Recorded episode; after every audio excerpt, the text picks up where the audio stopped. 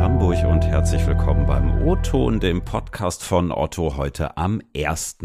Februar. Ich bin Ingo Bertram und wir sprechen diese Woche im O-Ton mit dem CIO des Jahres 2022 und das ist kein geringer als unserer CIO, nämlich Dr. Michael Müller-Wünsch, kurz Müwe. Und wir sprechen heute nicht nur darüber, was mittelfristig im Onlinehandel an Tech-Trends so kommen kann und wichtig werden dürfte und was wir auch tun können und müssen, um Tech nachhaltiger zu machen, sondern wir wollen auch ganz konkret darüber sprechen, was gerade in vielen Medien hoch und runter geht, vielleicht sogar das Tech-Thema der aktuellen Zeit ist, nämlich das Programm, das zahlreiche Medien als Game Changer begreifen. Es heißt Chat GPT und was das für Implikationen haben kann, auch hier auf den Onlinehandel. Auch das wollen wir heute besprechen. Müvü, Bühne frei für dich. Herzlich willkommen im O-Ton. Moin. Hallo Ingo, ich äh, freue mich, dass ich heute wieder dabei sein kann und über eins meiner Herzensthemen, alle wissen ja, dass ich der äh, KIler schon seit Jahrzehnten bin, mich ein bisschen mit dir austauschen kann und ein bisschen unsere Meinung und Position, die wir da entwickelt haben, mit dir teilen halt kann. Ja, du hast vollkommen recht, äh, ChatGPT ist in aller Munde, aber es ist ja nicht das einzige Thema. Mich interessiert aber erstmal, wie, wie wird man CIO des Jahres? Indem man die besten Leute um sich herum hat. Ähm, und du weißt ja, eigentlich ist ja der CIO des Jahres eine Trainerauszeichnung. Ähm, also sozusagen, ich bin ja eigentlich eher der Coach unserer Tech-Organisation. Und ähm, ich habe halt einfach die besten Leute um mich herum und die einfach coole Sachen machen und unser Gesamtunternehmen voranbringen. Und ja, wir können stolz sein, was wir die letzten Jahre erreicht haben, weil viele meiner IT-Kollegen schätzen die äh, tollen Leistungen, die hier in Hamburg erbracht werden. Okay, also auch von mir nochmal herzlichen Glückwunsch. Ähm, wenn wir so ein bisschen den Bogen in Richtung künstliche Intelligenz, ja dein Herzensthema schlagen, bevor wir da direkt reingehen, ich möchte noch mal kurz in einem Schlaglicht eine andere Richtung aufmachen, nämlich so Stichwort Datenverkehr. Gerade wenn wir uns über KI unterhalten, unterhalten wir uns zweifelsfrei über Daten, über Datenströme, auch über ein immer mehr werdendes Mehr an Daten und das heißt eben auch mehr Energie. Ich habe kürzlich mal gesehen, heute verbrauchen die globalen Daten schon bummelig zehn Prozent der gesamten globalen CO2-Emissionen. Das ist übrigens mehr als der Flugverkehr. Das finde ich echt erstaunlich. Was siehst du da für Lösungsansätze? Also das wird ja unweigerlich zu einem Problem für uns, oder? Ähm, absolut. Ähm, es ist ein Thema, was so seit anderthalb, zwei Jahren immer mehr in den Fokus gerät und zu Recht. Ähm, wir finden ja Digitalisierung alle interessant und gut und spannend, aber es gibt eben halt auch Nebeneffekte und der Nebeneffekt ist, dass es damit auch einen sehr großen Energiebedarf gibt. Das ist das, was du erwähnt hast. Es sind ja meistens Schätzungen, gehen tatsächlich von knapp zehn Prozent des weltweiten Energiekonsums aus. Selbst wenn es nur die Hälfte wäre, ist es gigantisch und es ist ja nicht davon auszugehen, dass es weniger wird. Äh, ein, ein Trend, den gibt es jetzt schon seit einer langen Zeit, dass die, die große Rechenzentren betreiben, sich überlegen, wie kann man den Betrieb ähm, energieschonender machen mit allen möglichen äh, Renewable-Konzepten, also erneuerbaren Energien und ähnlichen Dingen. Wir bei Otto sind einen Schritt weiter gegangen, weil das ist ja eigentlich erst ist ja schon das Ergebnis von, wie will man Tech machen, also wie baut man Software, wie sehen äh, Technologiearchitekturen aus. Und da bin ich gerade mit unseren Teams und auch bei uns im Konzern mit Firmen wie der OSP ähm, am, am diskutieren, wie können wir eigentlich Softwarearchitekturen bauen, die ähm, nicht so viel Energie verbrauchen, so dass die Rechenzentren, mhm. wo das dann ja betrieben wird, vielleicht äh, ganz andere Energiebilanzen generieren. Und du hast einen anderen Aspekt äh, gebracht. Äh, wir haben ja immer so das Credo gehabt, im Zeitalter der Digitalisierung spielen Daten, am besten viel Daten, eine große Rolle für den zukünftigen Erfolg. Hm. Wir bei Otto sind ja da eher immer auf dem Weg gewesen, die notwendigen Daten minimal zu nutzen. Und äh, da werden wir noch mehr Augenmerk drauf legen, legen müssen, weil es ist, glaube ich, nachvollziehbar, wenn man große Datenbanken durchsuchen muss, dann dauert es immer sehr lange und braucht mehr Energie. Und vielleicht mhm. kommt man ja gar nicht äh, zu einem besseren Ergebnis. Wir haben dafür auch schon Untersuchungen vor einigen Jahren durchgeführt, dass wir an bestimmten Stellen durchaus auch mit weniger den richtigen Daten sehr gute Ergebnisse erzeugen können. Und das ist schon unser erster Beitrag, wie wir den CO2-Footprint äh, durch eine kluge Architektur, durch verantwortungsvolles Handeln mhm. verbessern können. Mhm. Also Stichwort Datenminimalismus oder auch Green Coding. Das führt mich so ein bisschen zum Thema ChatGPT. Ich weiß nicht, äh, liebe Hörerinnen und Hörer, ob ihr es selber mal ausprobiert habt. Man kann sich kostenlos registrieren für ChatGPT. Ich habe das mal gemacht und ich persönlich fand die Ergebnisse teilweise wirklich auch frappierend, äh, wie da Konversationen wiedergegeben wird. Ähm, nicht umsonst sprechen Medien auch ja von nichts weniger als einer digitalen Revolution. Mühe, ich weiß, du bist KI-Fan. Wenn du auf ChatGPT guckst, auch vielleicht mit so einem kleinen nachhaltigen Auge, ja, wenn wir uns über Datenströme unterhalten. Wie schätzt du das ein? Ist das die Revolution, von der alle sprechen?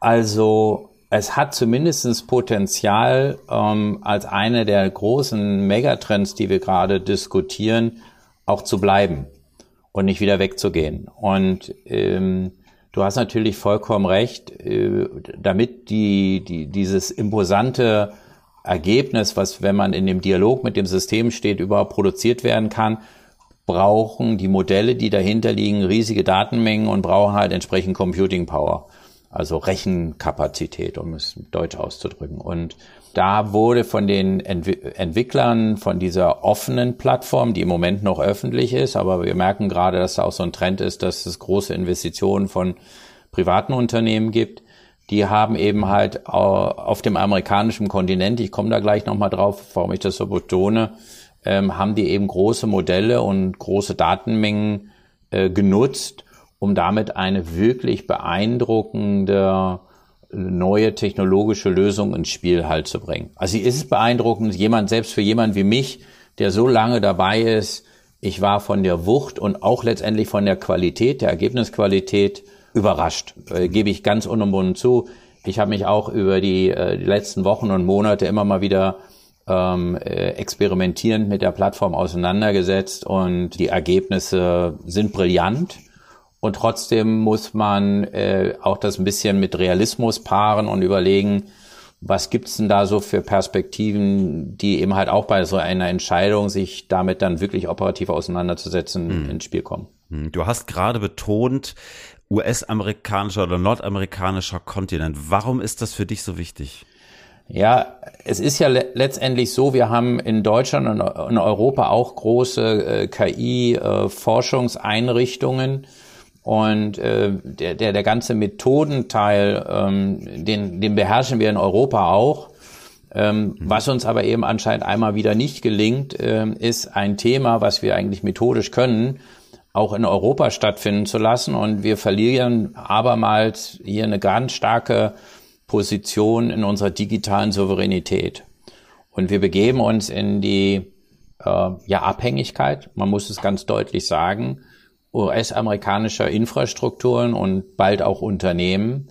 Und wenn man sich überlegt, was dort gerade anfanglich passiert und es ja auch tatsächlich technisch funktioniert, ist für mich die große Frage, warum wir anscheinend hier wieder mal einen Trend verpennt haben, wenn ich das mal so ein bisschen lapidar formulieren darf. Ja, wenn ich da vielleicht direkt mal äh, ansetzen darf, ich habe gerade so in den letzten Tagen und Wochen immer mal durchaus auch kritische Artikel gesehen, in der Zeit zum Beispiel oder auch im Time Magazine. Da ging es zum Beispiel einerseits drum, wie ChatGPT dabei helfen konnte, Fake News oder Verschwörungstheorien zu verbreiten oder auch, dass beispielsweise Billiglohnarbeiter in Kenia offenbar damit beauftragt worden sind, also teils wirklich schwer traumatisierende Texte zu lesen, um danach der KI beizubringen, was Hass und Gewalt ist. Ja, also wenn ich mir das anschaue, muss ich mir halt schon die Frage stellen, wie steht es da um Ethik und Moral? Wie schätzt du das ein?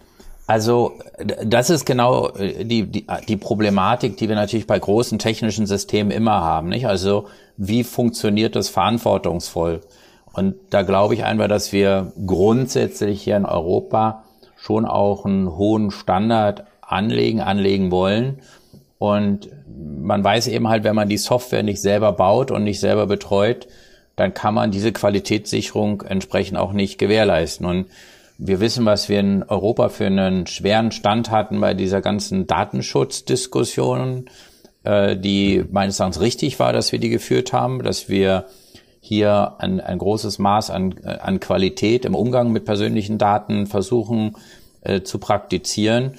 Wir wissen aber eben halt auch, dass es in anderen Kontinenten da noch große Herausforderungen gibt, obwohl dieser Standard sich auch woanders mehr und mehr andocken halt lässt. Und ich sehe das genauso, wie du es auch aus den Medien beschrieben halt hast, auch als kritisch an, dass uns sozusagen die Kontrolle über das System im Moment nicht so gegeben ist, wie wir es meines Erachtens haben müssten. Mhm. Um, und jetzt heißt es aber nicht, dass ich mich deswegen von der technischen Möglichkeit abwende, sondern jetzt muss ich eben überlegen, welche Optionen gibt es, dass wir hier die Verantwortung, die meines Erachtens existiert, die existieren muss, die, wie wir der gerecht werden können. Wenn wir mal so ein bisschen den Blick auf Otto richten, kennst du schon Anwendungsfälle, wo so ein Programm wie ChatGPT auch uns hier bei Otto helfen könnte? Oder anders gefragt, gibt es auch eigene Anwendungen, die sowas vielleicht in ähnlicher Kraft können?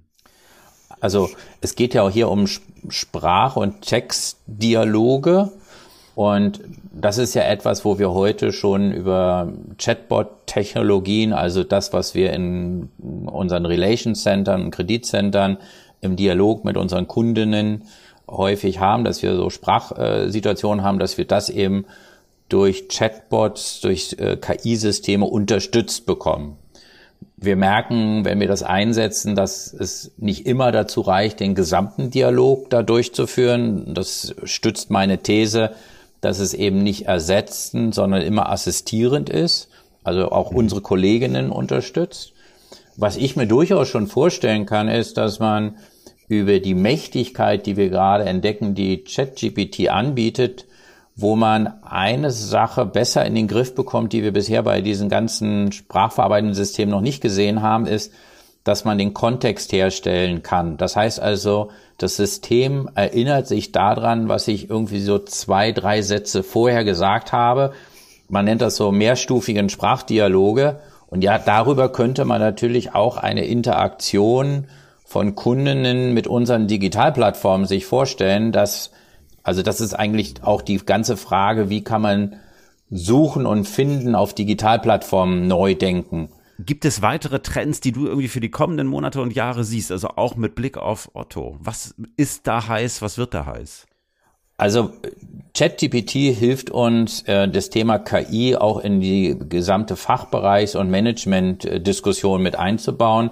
Wir sehen eben äh, in den technologischen Entwicklungen äh, gibt es etwas, wo wir auch wieder Verantwortung spielen können, ist das ganze Thema, wie gehe ich sicher mit unseren Daten um? Das ist eben das Schützen der Daten, Cybersecurity spielt da eine große Rolle. Ich glaube, da äh, werden wir auch viele Investitionen machen.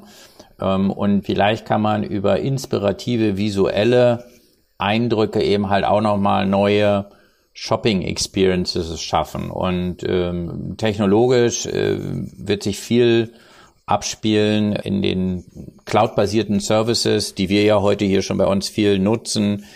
Logischerweise viel wird über Mobile und über mobile Devices passieren. Die Interaktion wird weitergehen. Also für mich wird 2023 abermals ein, ein Jahr werden, wo Technologie die Agenda von vielen Unternehmen prägen wird. Und sozusagen als Cheftechnologe von Otto freue ich mich darüber, dass wir natürlich für dieses Thema auch Raum haben, ohne dass ich äh, verhehlen möchte, ohne unser Kern, nämlich Ware zu handeln, den Menschen in den Vordergrund zu stellen, könnte Otto nie erfolgreich sein. Klasse. Dann bin ich gespannt, ob ich vielleicht nächstes Jahr hier im Januar zum Tech-Auftakt 2024 vielleicht schon mit einem Chatbot podcasten darf. Mal gucken. Der müsste aber dann meine Stimme hoffentlich haben, oder? Das kriegen wir hin. Mühe erstmal lieben Dank für die Einblicke. Alles Gute für ja die kommenden Monate und danke, dass du da warst. Danke, lieber Ingo. Hat wieder viel Spaß gemacht. Bis bald. Tschüss. Und liebe Hörerinnen und Hörer, das war der O-Ton für diese Woche. Lob, Kritik und Anmerkungen gerne kurz per E-Mail ingo.bertram.auto.de oder per LinkedIn-Message. Wir hören uns in zwei Wochen wieder. Bis dahin habt eine gute Zeit und liebe Grüße aus Hamburg.